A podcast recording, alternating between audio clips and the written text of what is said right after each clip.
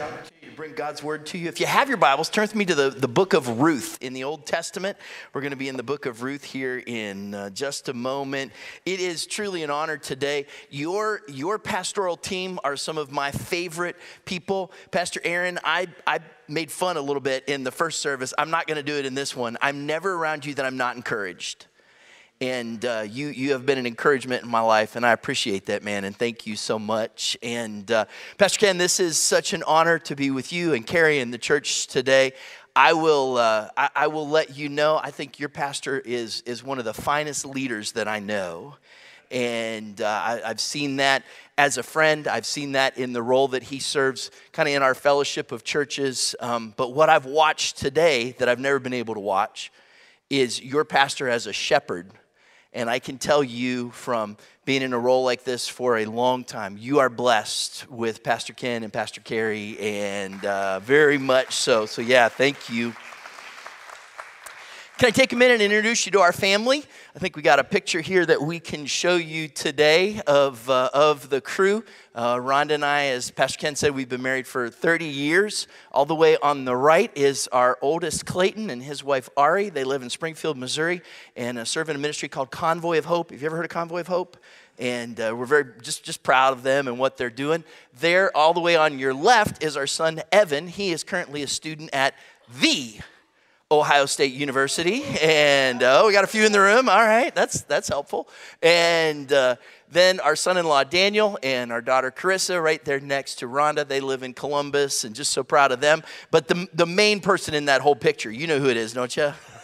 Lewis, right there in the middle. He just turned a year in September and uh, is just brought so much joy to our home. The hard part, the hard part is um, he, he's just so loving and he's so kind. I just know he's I'm his favorite. And see, that's, that's the part that is a little awkward at times. And just uh, so, so happy for our family and fun to watch how God has continued to bless. I remember when they were little, probably, man, it was a season of time where we had three kids kind of all under five, six years old. And we had this, this red uh, minivan.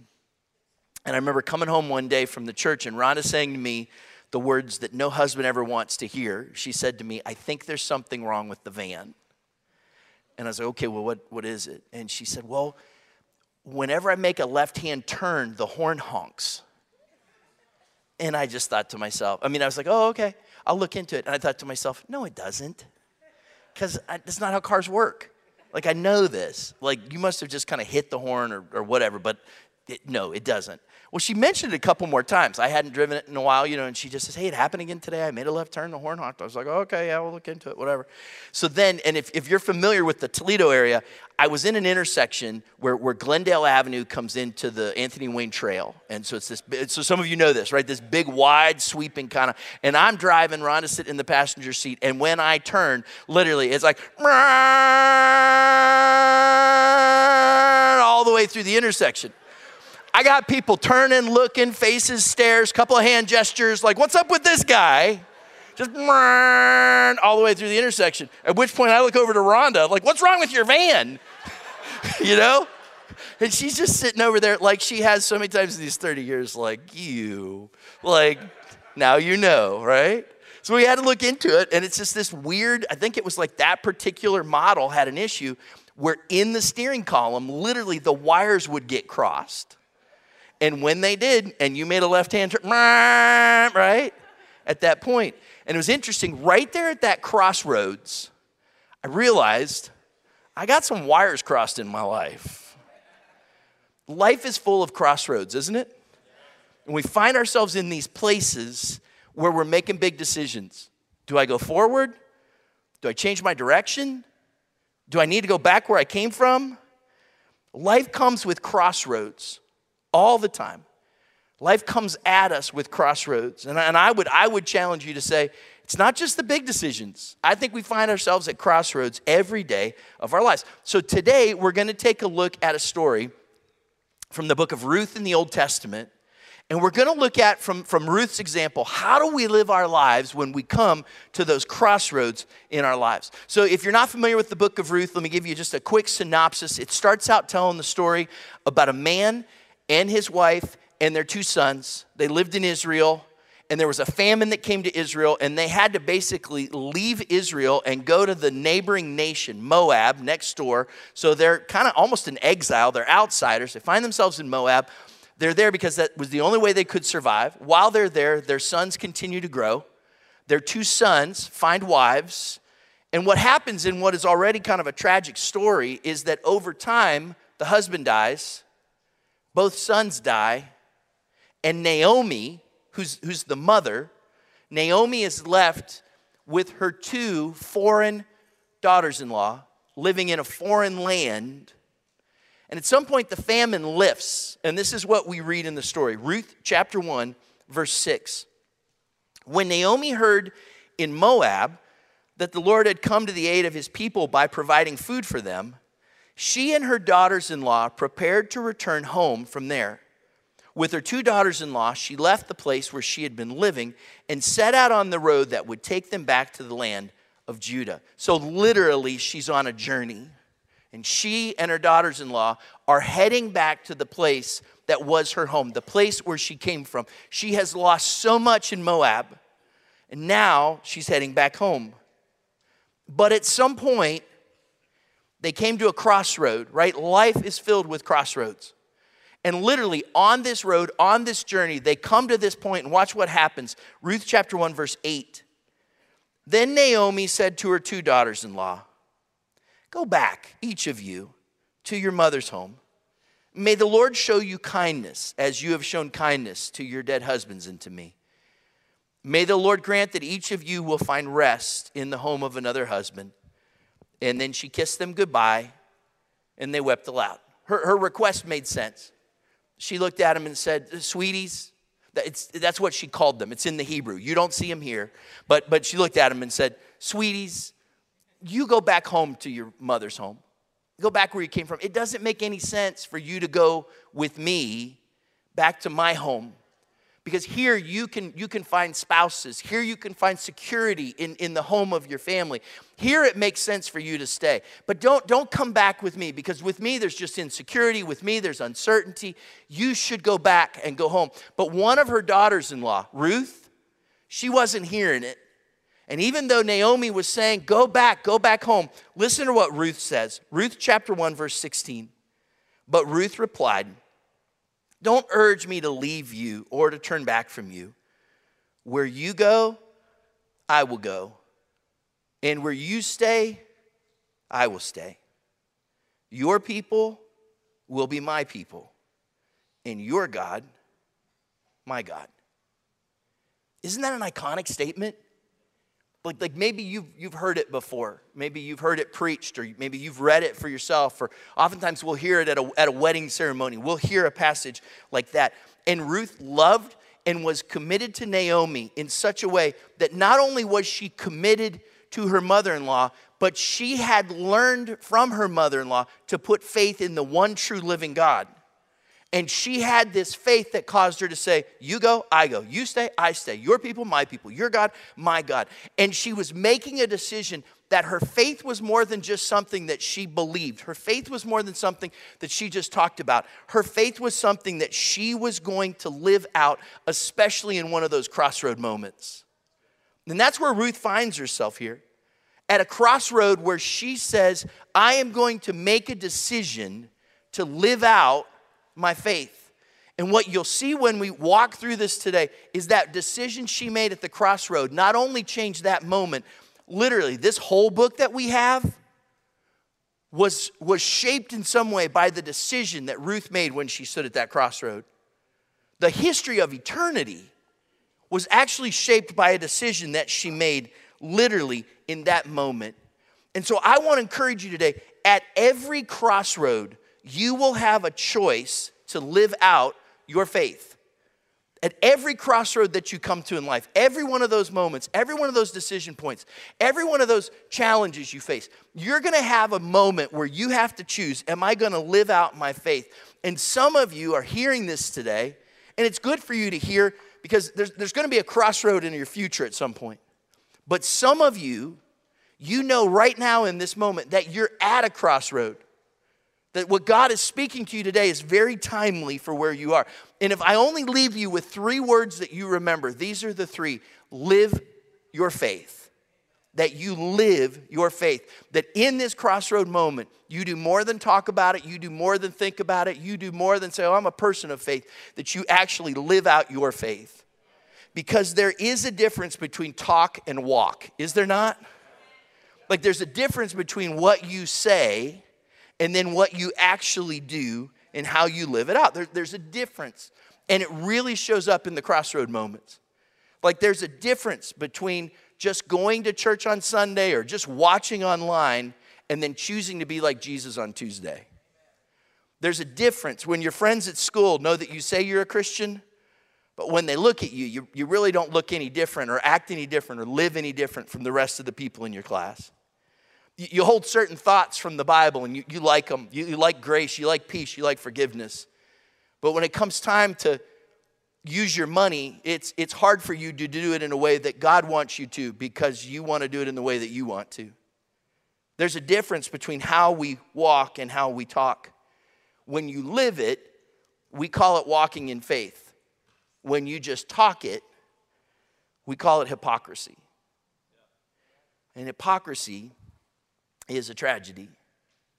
I've been privileged to, to, to do what I do for a long time 28 years serving in churches, the last 25, very privileged to be at, at Calvary in, in Maumee and to serve. And, and one of the things that I've seen is one of the most destructive things that can happen in a person's life and their family is for them to talk one way, but then walk in a different way.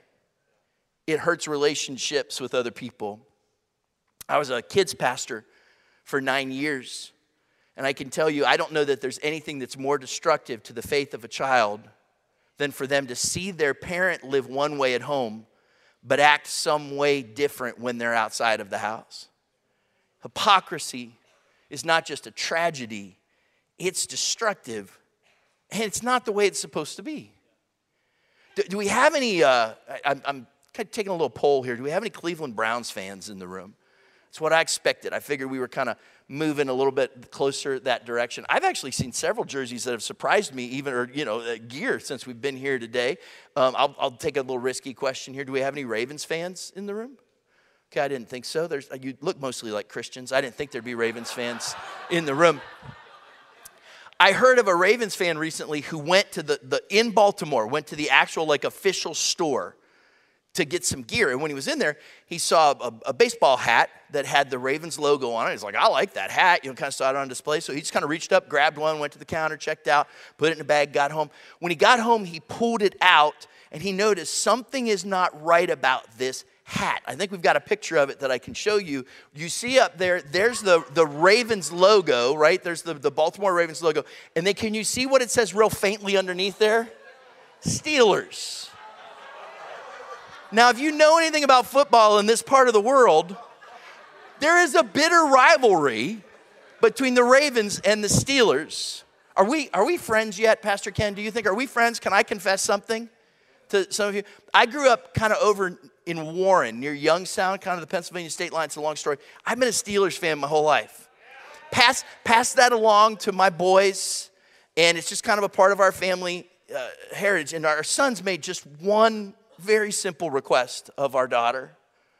They said, Carissa, when you get married, whatever you do, don't marry a Ravens fan. Do you know what she did? She went off and married a Ravens fan. He is a wonderful, godly man, and I, we're so thankful for him. He just needs some healing. Would you pray? Right? But here's, here's why because those two things do not go together, do they? Like that's not the way it's supposed to be. You you can't have both. You're either one or the other. And you can't say that you love Jesus and then not live that way. Because that's hypocrisy. As, as, as hypocritical as that hat is, even more, if you just talk it and you don't walk it, you're missing the whole thing. So if you just grab hold of one thing today, grab hold of this, especially at the crossroad moments. You got to live your faith. You got to put it into action. You got to live it out. My challenge to you do more than just talk about your faith, live your faith. So, so let me give you four ways today. We're going to go back to Ruth's words, right? Where you go, I'll go. Where you stay, I'll stay. Your people, my people. Your God, my God. And we're going to unpack that a little bit for these next few moments. I want to give you four ways to live your faith. Today, we're going to look at four ways to live your faith. Ruth chapter 1, verse 16. Let me read it one more time. But Ruth replied, Don't urge me to leave you or to turn back from you. Where you go, I will go. And where you stay, I will stay. Your people will be my people, and your God, my God. So let's start with the go part. Here's, here's what we see there. If you're going to live out your faith, number one, live your faith in obedience. First thing, we're going to talk about four ways to live your faith. Number one, live your faith in obedience. Isn't that exactly what Ruth did? She knew what God wanted her to do. She knew what was, was inside of her to follow Naomi, to, to follow that God. But she couldn't just talk about it. She had to choose to respond with action. It was time to go. So, if we're talking about obedience today, two, two thoughts. First, be obedient in the big things. Be obedient in the, in the big things in your life those, those crossroads moments, those times where you know that this is more than just another day. This is a crossroad moment. This, this is going to affect in certain ways. It's the big decisions you make, it's what you do when you get bad news. It's those moments when you have to show integrity on the job.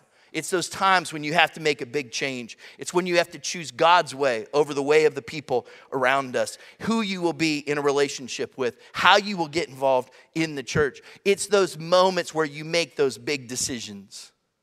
And look, there's, there's a lot of drama that happens in this story. Like we, we skipped a little bit of this story as we got to it. Because remember, Naomi had two sons. Both sons had a wife.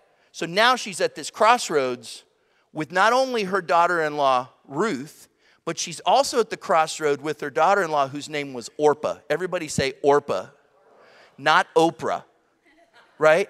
If we were talking about Oprah, everybody would walk out of here with a new car today. True? We're not talking about Oprah, we're talking about Orpah. And Orpah made the opposite decision from Ruth. Remember, Naomi says, Sweeties, you go back home. Look at this Ruth chapter 1, verse 14. At this, they wept aloud again. Then Orpah kissed her mother in law goodbye, but Ruth clung to her. It, it, would be easy to make Orpah out to be a villain, but she really didn't do anything wrong, did she? Like, if I was her parent, this is the choice I would want her to make. She did the thing that made sense. She went back to the place where she had some security. The reality is, it's probably the thing that culture was calling for her to do. She, she really didn't do anything wrong, she just played it safe. But when God is calling you to be obedient, playing it safe will not do. True? We have to be willing to follow Him.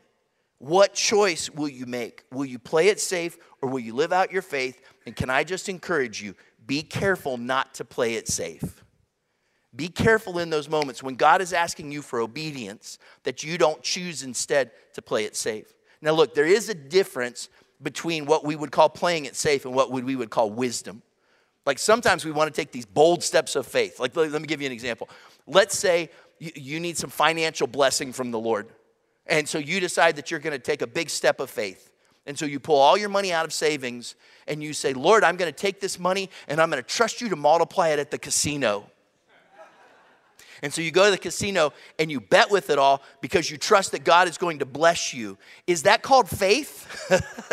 no, that's called, can I use the word dumb, Pastor? Can I just say it's just dumb? Right? That, that's not faith. So you need to understand something. Playing it safe and acting in wisdom are not the same things. Right? You, you need to listen to wise counsel. You need to listen to God's word. You need to listen to sometimes even what's just common sense. But the reality is, there will be moments in all of our lives where God's to stir something inside of us, or we're to come to a cultural crossroad where we have to make a big decision. And in those moments, do not play it safe. Trust God. Look, I, I don't know your stories. I don't know what your church background is. I don't know where you come from. But I just want to encourage you with this. Whether you've been in a church for a long time or you're new to journey, I just want you to know you're a part of a special place here. Like I've known this for a long time, but I've experienced today, Pastor Ken, for the, for the first time for myself. This is a special church. And can I take a minute and affirm your pastors? Because there is nothing that is playing it safe about starting a new church. You have gifted leaders who could have done a lot of things. But when God whispered in their heart to come here and plant a church, they chose not to play it safe, but to take that step of faith to say, God, if that's where you want us to go, that what, that's what we'll do. And now today there is a thriving, healthy, world-changing church that is happening right here. Because they didn't say, hey, we're gonna play it safe. Instead, they said, God, if that's where you want us to go, that's where we'll go. And I can tell you, you are blessed by Pastor Ken and Carrie and how God has done through their leadership here at this church. Amen? And thankful for that. So, so look, be obedient in those big things. But also, can I tell you, be obedient in the small things. Not just those big crossroad intersection moments, but in the everyday, all day. Because it's not just the big things, it's the little things. I can tell you, I'm pretty sure that when Ruth got to that crossroads, that was not the first time she decided that she would be obedient to God. It had been a lot of little obediences that put her in the place to be ready for the big one. And we do that day to day. Like the reality is, that's kind of one of the things that's the most, uh, I don't know, dangerous about distracted driving. I'm not asking for any confessions, right? I think we're all guilty of those moments where we go, I just gotta, I just gotta text them back real quick while we're driving. Anybody? I've got a friend that literally drives and she scrolls Facebook at the same time. That's why I don't ride with my friend who scrolls Facebook at the same time. But sometimes it's just as dangerous to mess with the radio. Do You, the most distracted I've ever seen somebody be when I've been driving, riding with them is when they're eating. Anybody else? Like you shouldn't order a steak and then drive. Amen? It doesn't make sense. But the problem is not so much, you're usually okay if you're just cruising down the road. The problem comes at, at the crossroads, it comes at the intersections the places where there's decisions that have to be made and where there's intersections with other people's lives, that if we're not paying attention in those little moments, that's when you have big issues. So that's why everyday obedience matters. Because if you are not in your conversations and in moments of temptation, and how you think about the world and, and what you do with culture. Pastor, you just mentioned it. Even as significant as how, how we're going to vote in these next few days. Those little things add up to be big things that make a big difference. And aren't you so glad God's given us His word? Look at this Psalm 119, 105. Your word is a lamp for my feet and a light on my path. So before we jump to the next thing, just think about this real quick. What crossroads are you going to encounter in the next seven days? Your work, your family, your spiritual life? What are those places in your journey where you're going to have to make a decision to live your faith. Can I encourage you? Number one, live your faith in obedience. Here's the second one. Remember what Ruth said? She said, Where you go, I'll go. Then she said, Where you stay, I'll stay. Right? And that second thing shows us this that you live your faith not just in obedience, but you live your faith in faithfulness. That you live your faith in faithfulness. I think for all of us, there's times when we're maybe prone to wander, maybe think that we want to do things on our own or go back to some of the old ways. But faithfulness means you say, God, you are the foundation of my life. My neighbor across the street had a one car garage, and he decided he wanted to expand that. So they knocked down his garage. It was on the side of his house, and now they're rebuilding it, and he's going to get a two guard garage out of it. So from where my little office is upstairs at my house, I can look right out the window and, and I see his house. So I've been watching this whole process. You know, they knock it down, they do all this. The tricky part is, is right there, kind of at the edge of where his house is, his property goes down at like a steep little hill. So now they want to build this garage out over where this slope goes down. So, what's been interesting to watch is how much work they've had to do to get that ready. So, they've, they've had all these equipment pieces out there and this, this large manufacturer equipment that, that's out there that's digging these holes and all this stuff. My, my little uh, one year old grandson was over and I said, Hey, Lewis wants to go out and see the big trucks and all the big equipment. Lewis didn't care. I wanted to go see it. But he was my excuse. Praise God for grandchildren, amen? And uh, so Lewis and I go out, we're watching this whole thing. I mean, it's been weeks to watch this thing happen because they had to dig it all out. Then they had to fortify it all kind of with block, and then they're doing the, the footer and the concrete and all this, and they're letting the, the base, and then they're pouring the whole Like, this has taken weeks to happen. And then two days ago on Friday, some contractors showed up, and like in a day, they've got the whole thing framed. So if you just drove by on Friday, you'd say, man, they sure put that garage up quick. But from across the street, I know it's taken weeks and weeks and weeks for them to get to a place where there's a foundation where that's not going to be built on a slippery slope. And when you come to those crossroads, when you come to those moments, when you come to those intersections of decision, you have to decide what is my foundation? And if your foundation is not built on Jesus Christ, then you're just on a slippery slope. Isn't that true? So, look, be faithful in the day to day. Live your life with great consistency. Live your life in a way, even in those moments when it's not easy. Mom and dad with your kids, when you're in that work environment where, where culture pulls you away from what you believe God's word teaches, when you're in that job that you really don't love, when you wonder if the grass is greener on the other side of the fence, when, you when your friends try to get you to do things that are fun today that you will only regret tomorrow. In those moments, remember that God blesses ordinary, everyday faithfulness. When you read the, the book of Ruth, when you read the rest of this for yourself, you're to see God blesses ordinary, everyday faithfulness. So, so be faithful in the day to day. Sometimes that means you just show up. You ever had one of those days? But be faithful in the day to day and be faithful in the difficult. Be faithful in the difficult. So we're, we're really not that far from each other. We're neighbors. We basically both live on the turnpike, don't we? Right? We're kind of right in this same area. Anybody ever been to Maumee? A lot of you, you know, you know what I'm talking about. So Maumee is, is a cool little town, and we're doing something really fun right now. We decided it would be really great if in this season we would do construction on every single road in Maumee. You want to get there from the north? You're going to go through construction. You want to get there from the south? Guess what you're going to go through?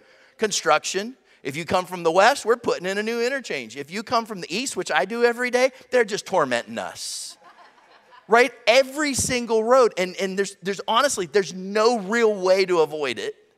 It's everywhere. If you ever want to see the fruit of the Spirit not come out in people's lives, it's construction, isn't it? And the other day I was driving, and a little stretch of road that on a normal day would take me three minutes to drive through. I sat there for at least 10, 15 minutes. And I remember just racking my brain and thinking there's got to be a way to avoid this.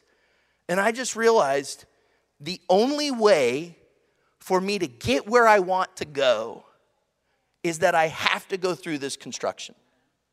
And construction does not just happen on the roads, does it?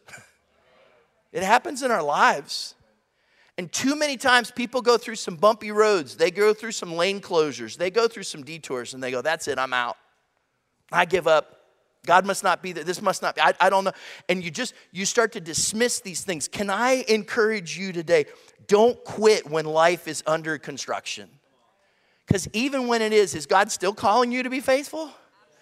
And here's what you'll see. I know this, I think I know human nature. I know Chad's human nature. In about two to three years, when all this is finished up and it's beautiful, I'm gonna go, man, these roads are great. But right now, in the middle of it, I'm prone to look for ways to get out of it when often the only answer whoever just finished my sermon thank you that was good that was good that was good. Keep driving through it. Keep going through it. And some of you that's the words you need to hear today. Don't quit when life's under construction.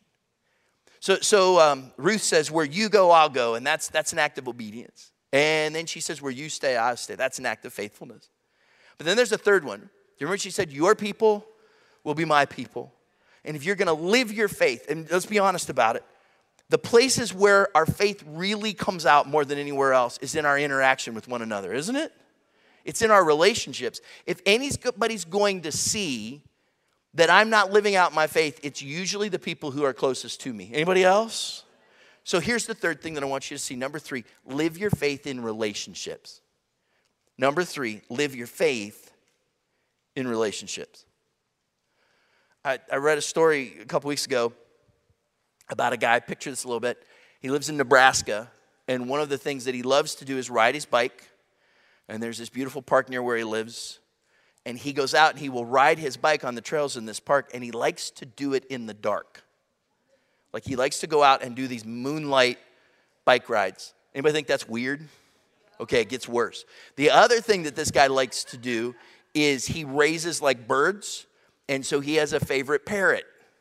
And so when he goes on these moonlight bike rides, he usually does it with a parrot on his shoulder, like he's a park pirate or something. I don't know exactly what's going on there. So he was doing this earlier this month, and he said all of a sudden he's cruising down the trail. He's got his favorite parrot on his shoulder. Anybody else picturing this and wondering what's wrong with this man? Anybody else?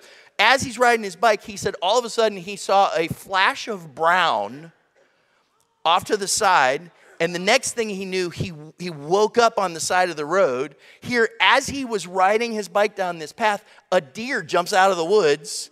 Like he said, it was like getting struck by lightning, like immediately exactly where that guy was and just knocked him off his bike. And he wakes up. He doesn't have to wonder where his parrot is because what wakes him up is his parrot is sitting on his chest, pecking at him the whole time. And they think that the parrot was, was worried about him and was trying to wake him back up. So, just for reference, if this dude ever asks you to go to the park with him, the answer is no, don't go. But I thought about this. I've had both in my life. I've had deer and I've had parrots. I have some people in my life who have blindsided me. Anybody else? I've had some people in my life who have knocked me for a loop. Anybody else? And I've had some friends who have been there in the worst moments, and even if they're a little irritating sometimes. They just wanted the best for me. You ready for a word of encouragement? Be the parrot, not the deer. Can I get an amen? right? So, here, in your relationships, encourage your friends because your friends need encouragement. In the world that we live in, Pastor, I love, I love the prayer that you're doing. I, I might skip church at Calvary next week so I can be here for the last days series. You've, you've got me interested. Praise God for uh, online. I, check that out. But, right, your friends need encouragement. Some of you need encouragement. Some of you need encouragement that, that God has a call in your life. Can I show you uh, this really interesting little piece in the New Testament? Let's jump away from Ruth for just a minute. The Apostle Paul wrote a lot of letters that are in the Bible. Anybody ever read any of them? right? Paul wrote a lot of them. And at most of them, right, he ends it by like listing all these people. And he just starts listing all these names. And he says, hey, thank Ken for letting us meet in, in his home. And thank Rhonda for helping us all out. And thank Aaron, he's a good soldier. Like he lists all these people in these different things. And he does this at the end of the book of Colossians. Like he has this whole list. And then he stops. And then he says, hey, make sure everybody reads this letter. And then, right when you think he's about to say, yours truly, Paul, he goes back and says something else. Look at this Colossians chapter 4, verse 17. Paul says, Tell Archippus, now he's not done this anywhere else. Like he's listed people by name, but he's never told the church to make sure that the church says something to somebody else. And Paul says this Tell Archippus, see to it that you complete the ministry you have received in the Lord. Like Paul singles out this dude Archippus and tells the church to check up on him. Why would he do that? Like, I'm trying to think this through. Was it because Archippus was in trouble? Anybody else have that your first answer? That probably tells you something about you and me. was, it, was it because he thought maybe Archippus was in trouble? Or maybe it was because Archippus needed some encouragement to get something done? Or maybe Archippus was having a hard time believing in himself. Maybe he'd lost the idea that God had not only called him, but that he had great value to God and to the church. And there's all these different options that are there. Do you know which one I think it is of all those different options? Yes, I think it's all of them. because all of us need to hear some of those things sometimes. And what Paul says here is do you know what the role of the church is? Is to speak into the lives of one another and say, God has good things for you. God has a plan for your life and to nudge you into that calling and to encourage you in what God called you to, and maybe even to call you back when you've started to wander away. And we need each other to be the parrot and not the deer. True? So, look, encourage your friends. Let, let me take it one more step. When we're talking about relationships, don't just encourage your friends, but love your spouse. Love your spouse. I, I can't help but think that if anything in life is like going through crossroads, marriage is a series of intersections, isn't it? Like over and over again, we find ourselves in those moments. I've been privileged to pastor Calvary for a long time, and one of the things, and, and Pastor, I know you do this, like as a shepherd, there's times where you just kind of get concerned for the condition of the flock that God has called you to lead. Does that make sense? And I can tell you what I'm seeing in the life of the church that I'm a part of, and what I think I'm seeing in, in, in a big part of our overall culture. That one of the places where our enemy is honing in on his attacks is in the home and family, and especially at marriages. Anybody ever seen the, the devil's business card? Have you ever seen it? Anybody seen it? It just it says the devil, and then right underneath it says steal, kill, and destroy. And that's what he wants to do to everything God loves. And he wants to do it to you.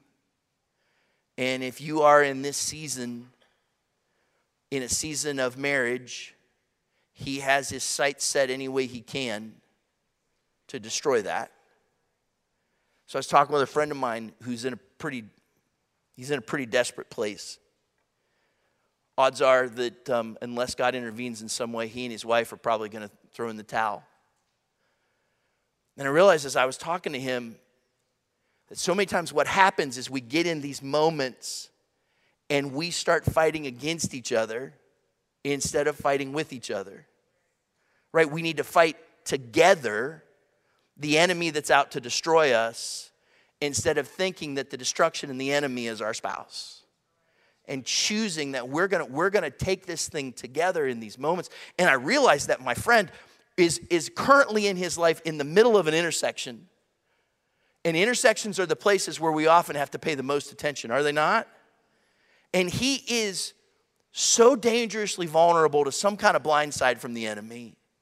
And I had to say to my friend, look, man, you are in the, the middle of a crossroad and you need to be wise that there is an enemy who wants to destroy you here. And if only you and your wife could allow God to do a healing work in your lives, where instead of fighting against each other, you're gonna fight together to see God do a work in your home and in your family. I'm not saying it's easy, I'm not saying it happens overnight, but I believe that the Lord can help them. Amen?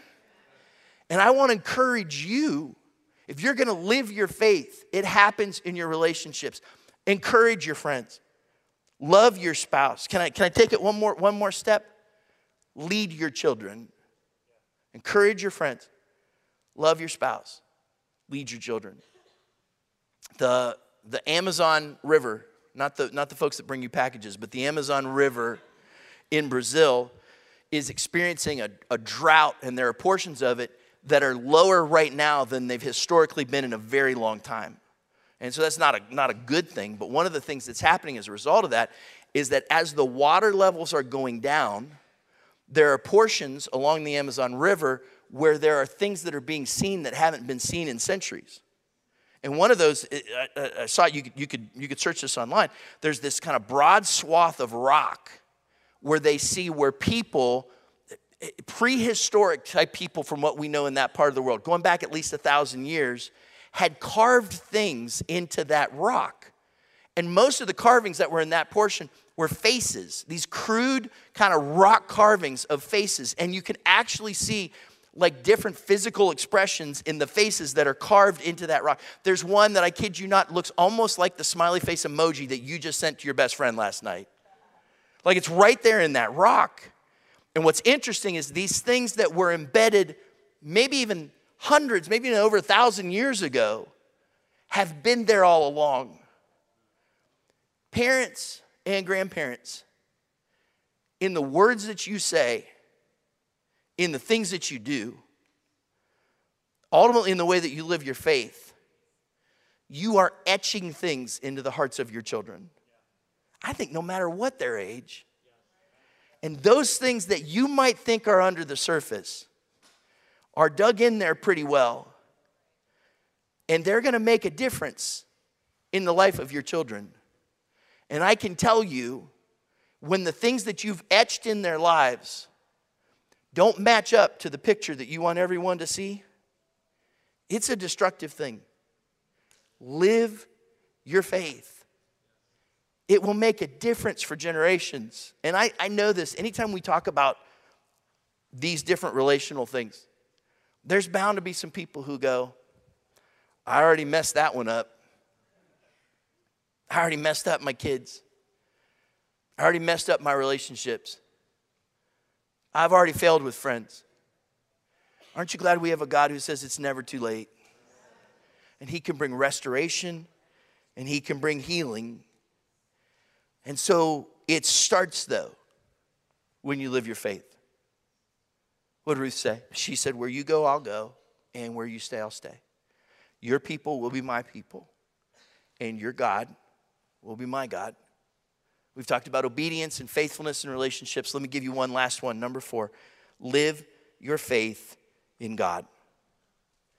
Live your faith in God. Isn't that what it all comes down to ultimately? Whether you're just cruising through life or you are at a crossroad, especially at the crossroads, will you choose to put your faith and your trust and your confidence in God? A couple of weeks ago, um, Rhonda and I just kind of wanted to get away for a little while, and so we, we drove up to northern Michigan.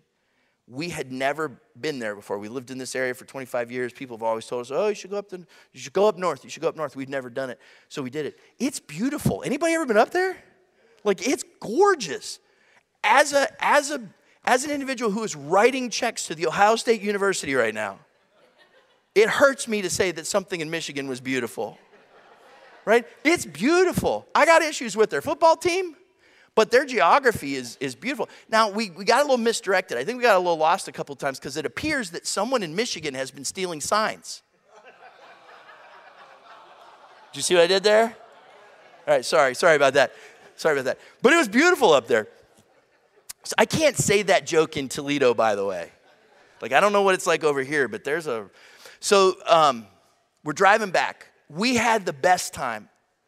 It was beautiful. We had just some great days, just kind of relaxing and eating good food, just having a good time. We're driving home. It rained all the way home. And a good portion of it, it's pouring, it's just miserable. I just, and, and I'm driving, and all of a sudden I'm like, this is so, I hate this. I can't, oh, I don't want to, I just want this to be over. Because anybody else human? Right? And I just, I so quickly became just discouraged and miserable and grumpy. I was letting the rain get the best of me this whole, and, was, rah, rah, rah, and all of a sudden I was like, Chad, what is wrong with you? Like you, you just had the best time. And you know that you're doing what it takes to get through this. And you know that you're getting closer to home with every mile. So get a hold of yourself. And so many times when we go through the journeys of life, we let the rainy days get us down. We have a hard time being patient. We deal with things we didn't expect and we want to give up. Can I give you just a, a word of encouragement if you're going to put your trust in God? Here it is Hebrews chapter 13, verse 8. Jesus Christ is the same. Re- read this with me. Jesus Christ is the same yesterday and today and forever. Does anybody believe that? I've heard that verse enough times that you start to forget how true it is because God's been faithful in the past. Anybody, anybody, he's been faithful to you just like me? Anybody else?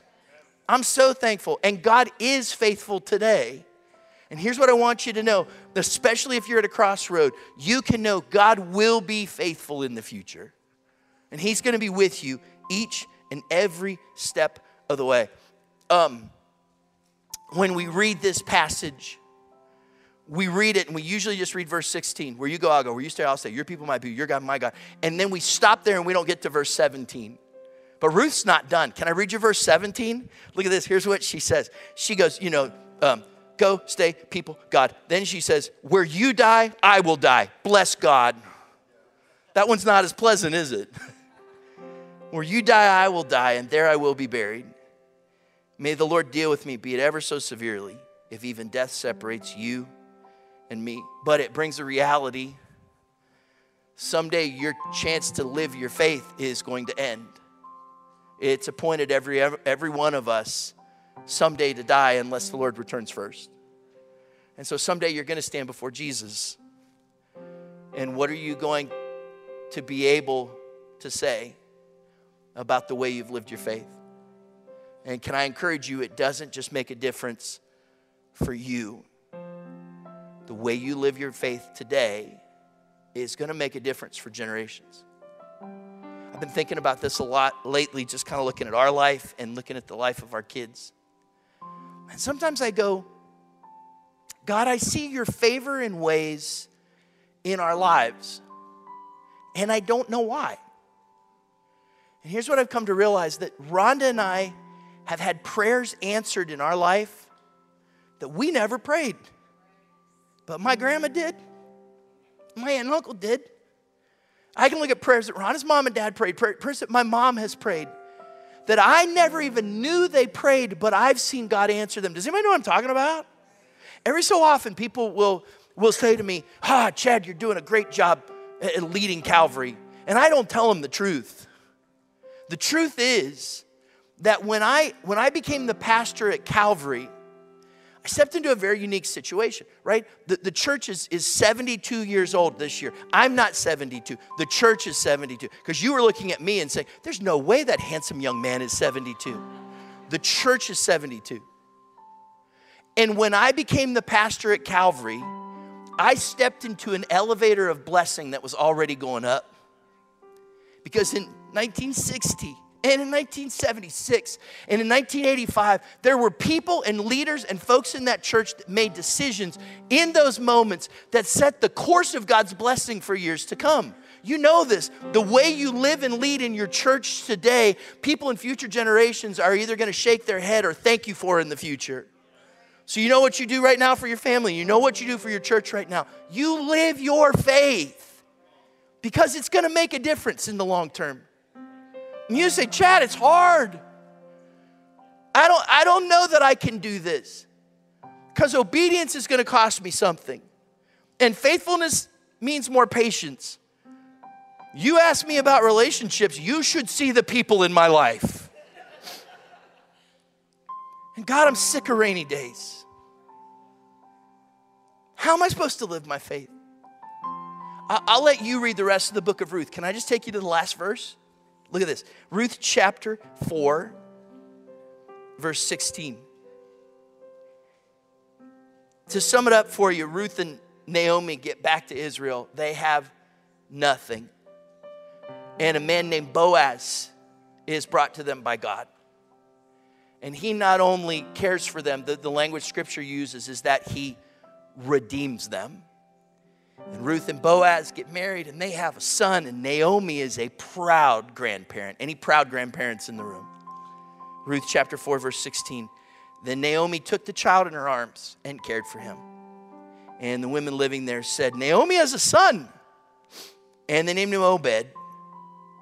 And he was the father of Jesse, the father of David. Wait, what?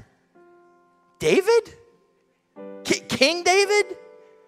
The, the one who God makes a covenant to that from you my Messiah will come. Ruth's the great grandmother of a king. And if you go to ancestry.com, you'll find her under the name Jesus Christ. Isn't that awesome? Now, look, here's what I want you to see Ruth stood at a crossroad between Moab and Israel, between known and unknown, between safe and uncertain. And she did not stand there and go, I bet if I go, I'll be the great grandmother of a king. She said, God, I trust you. Even at this crossroad, I trust you. And I believe that you'll lead me every step of the way. Here's, here's what I know living your faith at today's crossroads leads the way to tomorrow's blessing. Would you bow your heads with me and close your eyes for just a moment? And before Pastor Ken comes, I just want to pray with you. Some of you are at a crossroads of faith, and you're saying to yourself, I don't know that I can do this on my own anymore. And you need forgiveness from Jesus, the Savior, and you need purpose from Jesus, the Lord. I don't know if you got it, but this whole story is about Jesus. And there's no better time than today for you to simply say, Jesus, I give you my life. And some of you are at a crossroads today because of something a doctor said, or an employer did. You're at a crossroad because of a family situation. Maybe you're at a crossroad because you've heard the voice of the Holy Spirit nudging you to take a step of faith. Maybe it's things you don't know how to deal with, or it's things you never saw coming, or it's a moment where you have an exciting choice and decision in front of you. You're just not so sure that you're enough for it. But I want to pray for you today. If you're at a crossroad, it's the, if that's you, we've got heads bowed, eyes closed. Would you just lift a hand right where you are? You say, I'm at a crossroad, Chad. Would you pray for me today? You can lift your hand and put it right back down. I'm at a crossroad. Would you pray for me? You're watching online. Do it right where you're at. Raise a hand and just say, God, I'm at a crossroad. Would you help me? Heavenly Father, we thank you. God, your word is timeless. And so, for every one of us, Holy Spirit, you, you, through your word, you've spoken to us today. But Lord, your word is also timely. And there's some of us in this room that are at crossroads and needed to hear this word from you today. Lord, I pray for my friends. Would you help them to be obedient even when it takes a, a step of faith? And God, would you help them to be faithful even when it's not easy? God, would you help them to be the parrot and not the deer? Lord, would you bring life to their relationships? And I pray for my friends who are in the middle of a rainy day and just needed to know that you are the same yesterday and today and forever. And that today's crossroad is just an opportunity, even though they can't see it, for you to bring blessing in the future. God, you're so good. Holy Spirit, thanks for the way that you have spoken through your word today. Would you bless it with your special favor and with your wonderful peace? And we ask this in Jesus' name. Amen. Again, thanks. Yeah.